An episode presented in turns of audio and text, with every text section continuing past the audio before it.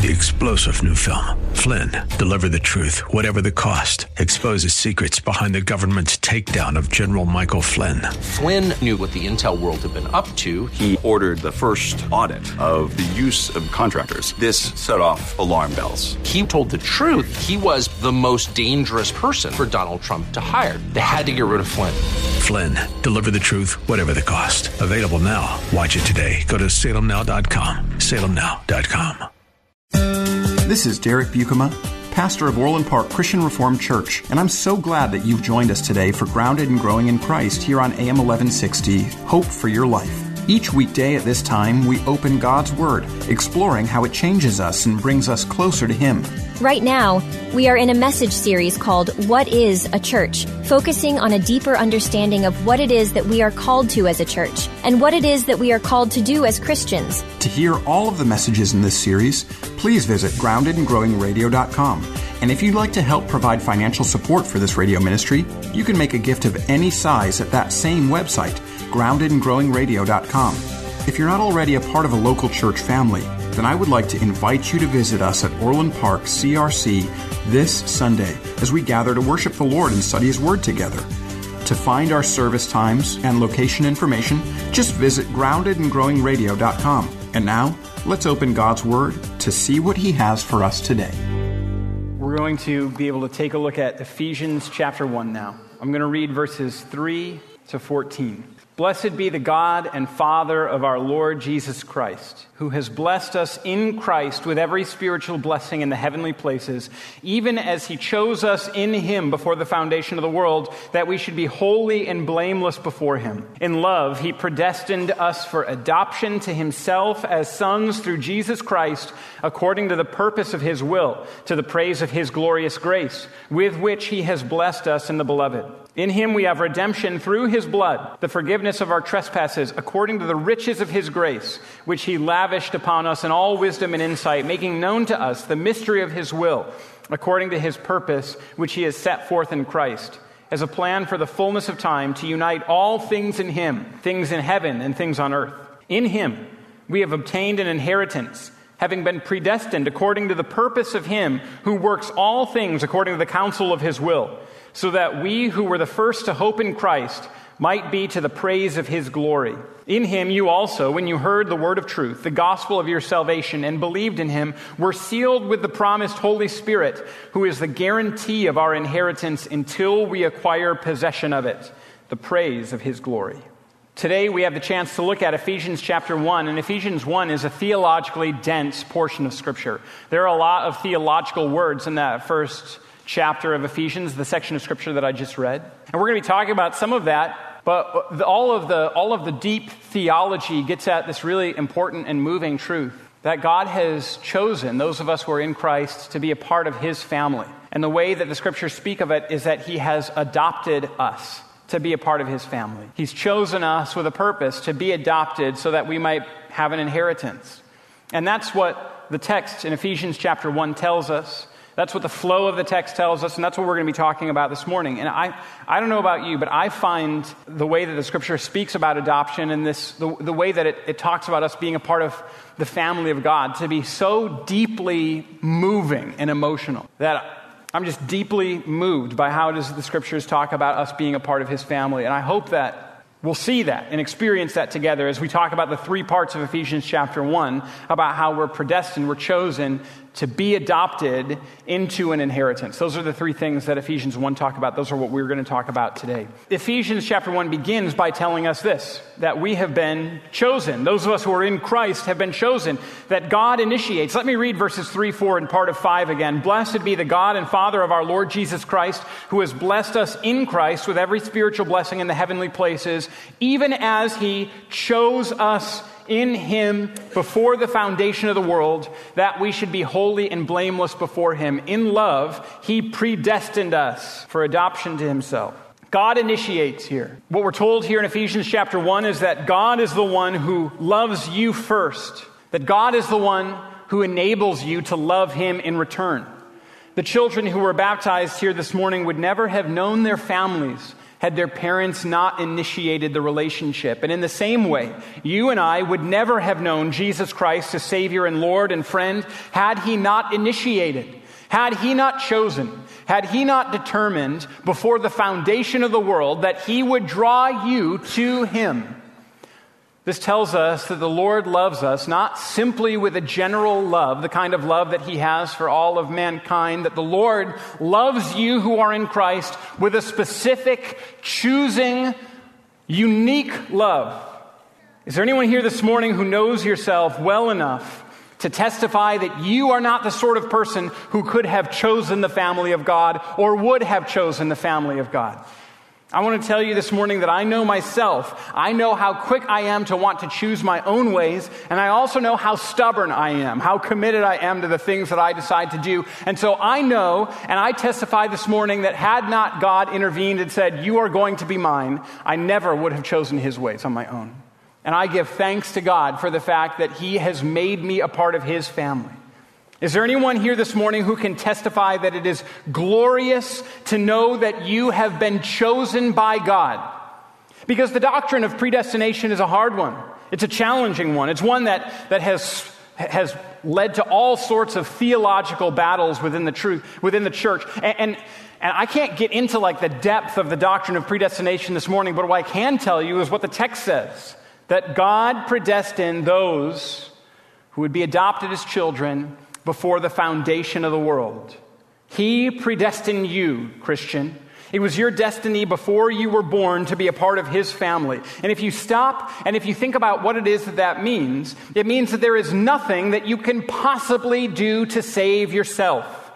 This is so much the case that before you had even done a single thing, before you had been born, before the foundations of the earth had in fact been laid, the Lord determined this one is mine. That's the kind of love that the Father has for you. This is the kind of love that the Father has for you, and this is glorious. It means that our adoption as children into God's family is something that is seriously planned. Adoption is always something that's seriously planned. It's the case with the families that had their children baptized this morning. There are, are months, sometimes years of planning and so many within the congregation have partnered with those people and supported them along the way to the point where their child is adopted. It's always something that is seriously planned, and adoption in God's mind wasn't plan B. He predestined us for adoption before the creation of the world. Plan A, John Piper says this so beautifully. It's not that plan A was that, that God would have a bunch of children without sin and then just something happened and he had to like catch up and get to the get to the choosing part afterwards. No the, the plan before the foundation of the world was creation and fall and then redemption to adoption as sons. This is something that was seriously planned by god. God's glory and mercy and grace before the foundation of the world were determined that he would show it through adoption. Adoption is not something that was second best for god. It was planned from the beginning. In our lives there's something uniquely precious about having children by birth, and that's a good plan. And there's something different and also uniquely precious about adopting children. Each one has its own uniqueness. And your choice to adopt children might come sequentially after you've had biologically children, but it should not be and does not have to be secondary. It's as precious and significant as having children by birth. God is able to make adoption the A plan in our lives, the A plus plan in our lives. And so this first part talks about how this, this plan of God was to choose you and bring you into his family. You're predestined for adoption. Predestined for adoption. And that's what verse 5 says. He predestined us for adoption to himself as sons through Jesus Christ, according to the purpose of his will, to the praise of his glorious grace.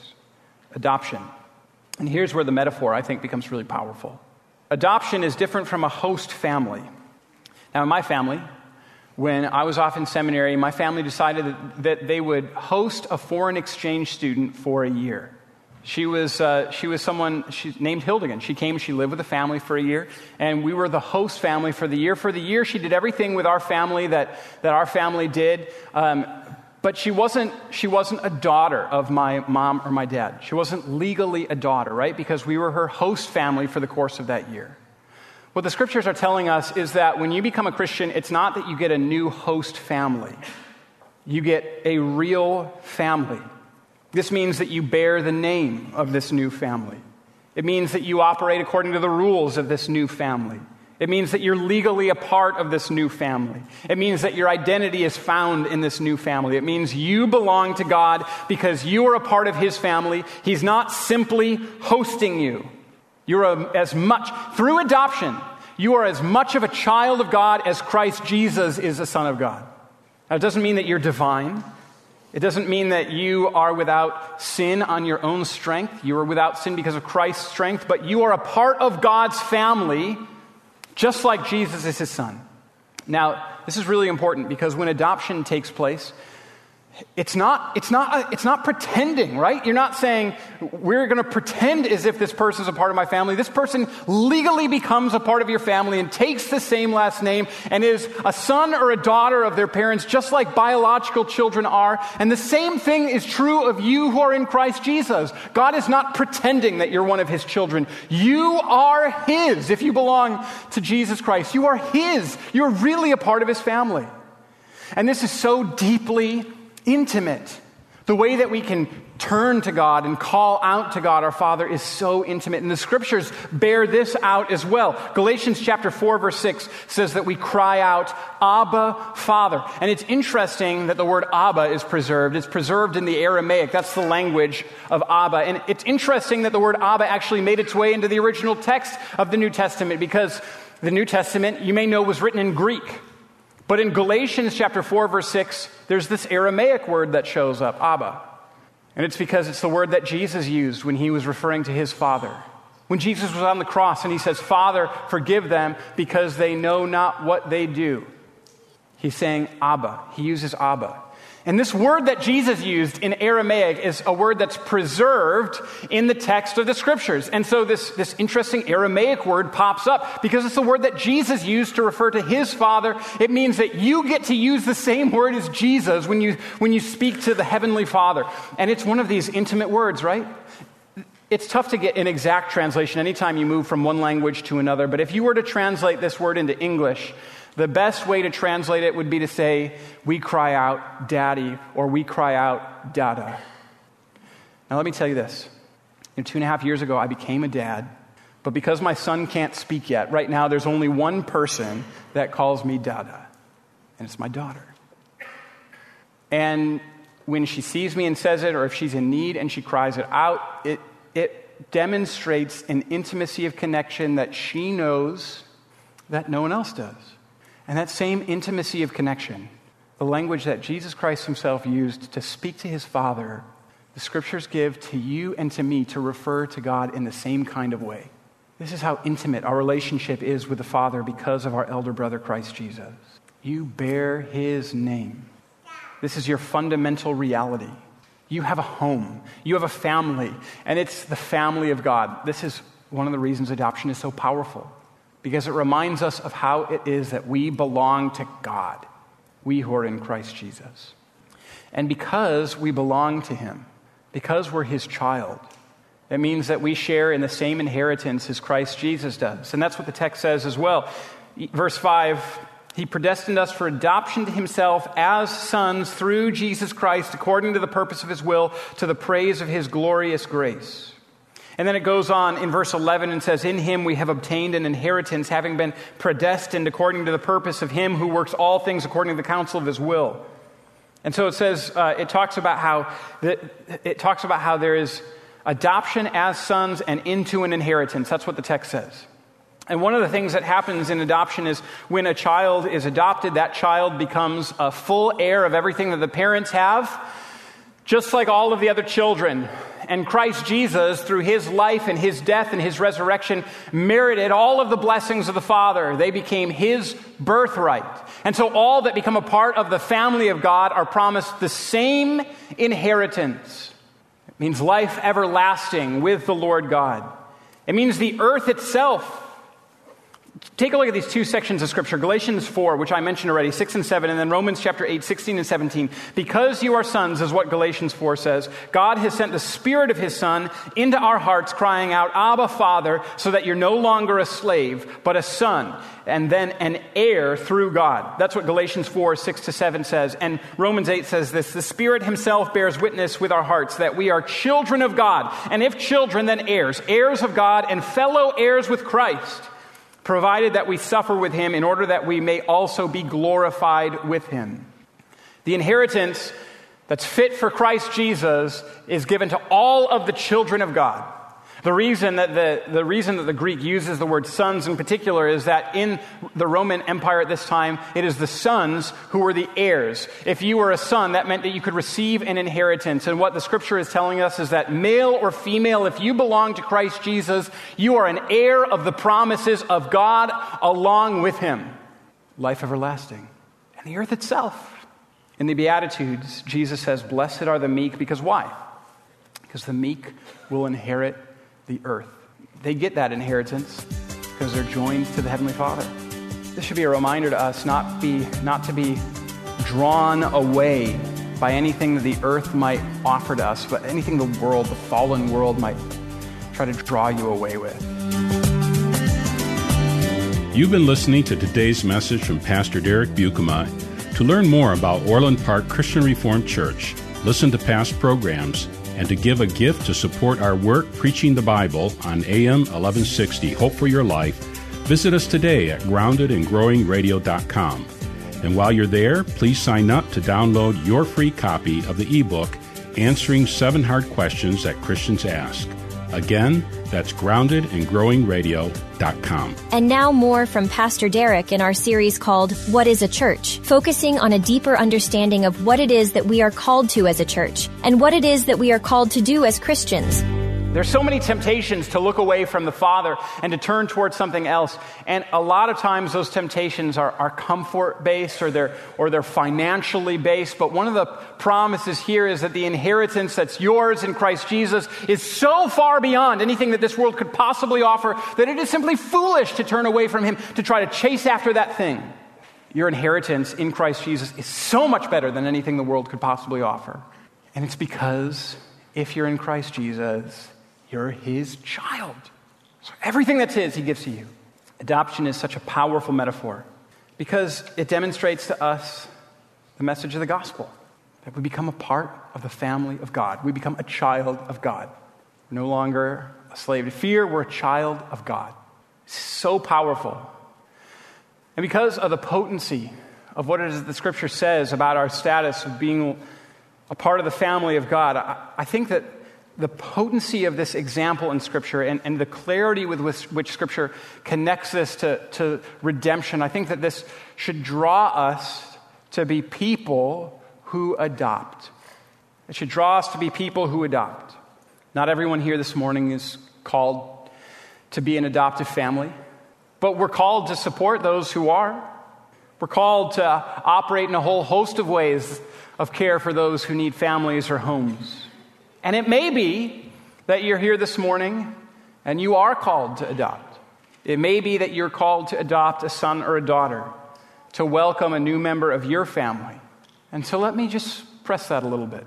And let me, let me read a, letter of someone who came to understand that he was called to adopt at 50 years old. And let me read this as a means to say, I'm looking out. It's not too late for a whole lot of you today. 50 years old. It's the story of, of John and Noel Piper. And uh, Noel, his wife, had wanted to adopt for a number of years, and John Piper didn't think that it was right for them to do so.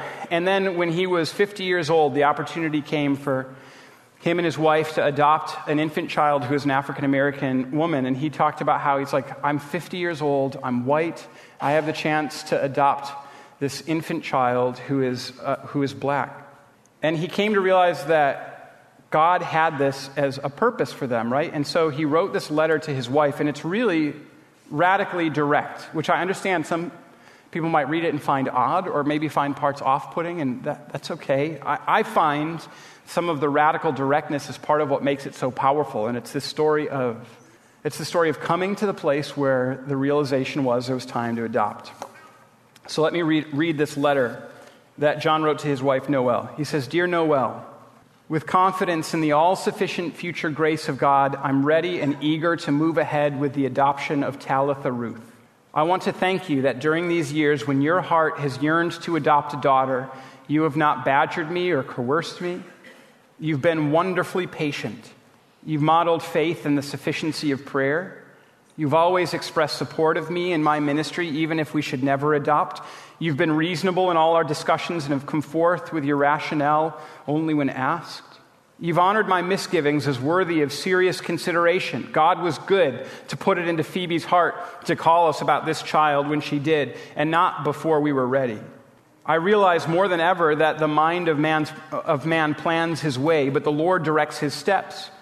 This decision is not merely a tabulation of pros and cons. I'd be deceiving myself to think that.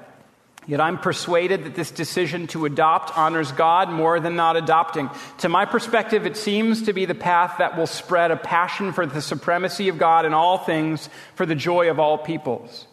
I believe it'll bless our church and not hinder our work there. I believe it's the path of the greatest love for the greatest number, and therefore I have confidence that God is pleased with it. I choose it not under constraint or with any reservation of commitment. I relinquish any thought that because you initiated the idea, you will bear blame for the burdens it will bring. As with our choice to have children in the first place, and with our choice to go to Germany and the choice to leave Bethel and enter the pastorate, there's a common and united commitment to all that God will be for us in this path, including any frowning providence that He plans to sanctify to us. I believe that our eyes are open too, though we've learned that a toothache expected and the toothache experienced are not the same. We've come through enough to believe that God's future grace will be sufficient. His mercies are new every morning, and there will be mercies for every weight and wonder on this new path of our lives. I thank God for you. I enter with you gladly on this path. Whether we live to see our daughter grown or not, we will have done well to take her in. Life is very short whether 12 hours like Ashley Hope, or 50 years like me, or 76 years like my father, or 94 years like Crystal Anderson. What matters is not that we do all we might have done or all we might have dreamed of doing, but that while we live, we live by faith in grace and walk in the path of love. The times are in God's hands, not ours with this common conviction, we will, God willing, embrace our new daughter and give ourselves with all the might that the Lord inspires in us to love her into the kingdom. May the Lord establish the plans of our hearts and bring Talitha Ruth and the future husband God already knows into deep and lasting fellowship with Christ. Maybe, may she be an ebony brooch of beauty around your aging neck and a crown of purity and joy on your graying head. I love you. There should be for us, knowing how the scriptures speak of adoption, a call for some of us to adopt.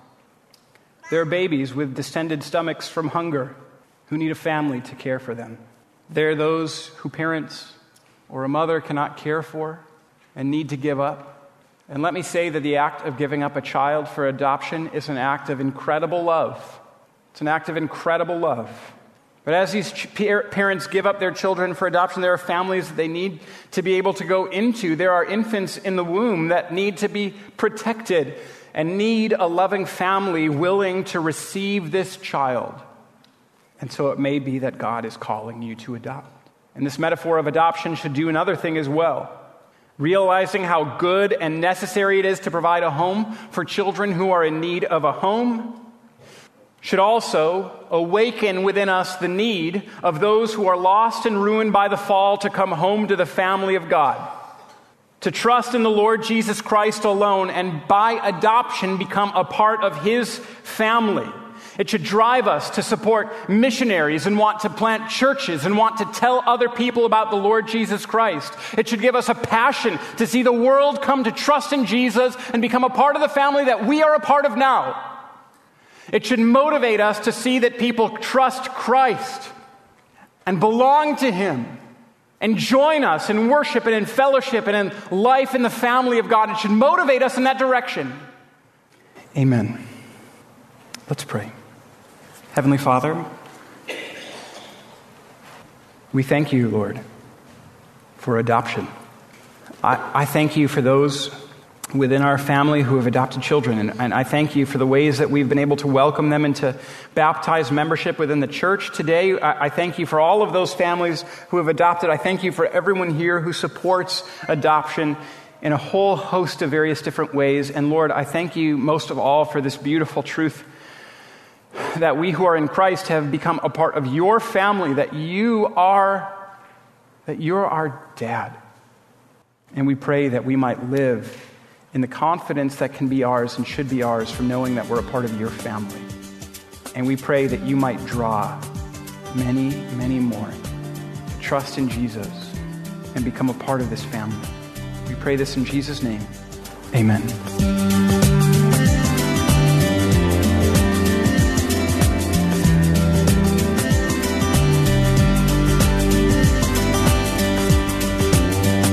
You've been listening to today's message from Pastor Derek Buikema. To learn more about Orland Park Christian Reformed Church, listen to past programs, and to give a gift to support our work preaching the Bible on AM 1160 Hope for Your Life, visit us today at groundedandgrowingradio.com. And while you're there, please sign up to download your free copy of the ebook Answering Seven Hard Questions That Christians Ask. Again, that's groundedandgrowingradio.com.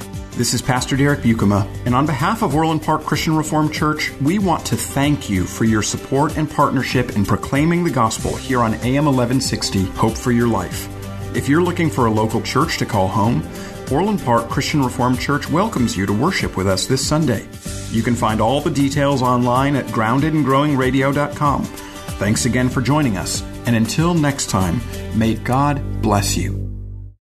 Three star general Michael J. Flynn, head of the Pentagon Intelligence Agency, knew all the government's dirty secrets. He was one of the most respected generals in the military. Flynn knew what the intel world had been up to, he understood its funding. He ordered the first audit of the use of contractors. This set off alarm bells. The explosive new documentary, Flynn, Deliver the Truth, Whatever the Cost, and covers the facts behind this scandal. Flynn told the truth. He was the most dangerous person for Donald Trump to hire. I find out the worst enemy that I'm going to face in my life is right here in America. They took my assessment and they wanted me to change it. And I was like, I'm not changing it. They had to get rid of Flynn with in depth interviews, archival footage, and never before seen personal records of the man behind the headlines. I just felt like I was drowning. Flynn, deliver the truth, whatever the cost. Available now. Watch it today. Go to salemnow.com. Salemnow.com.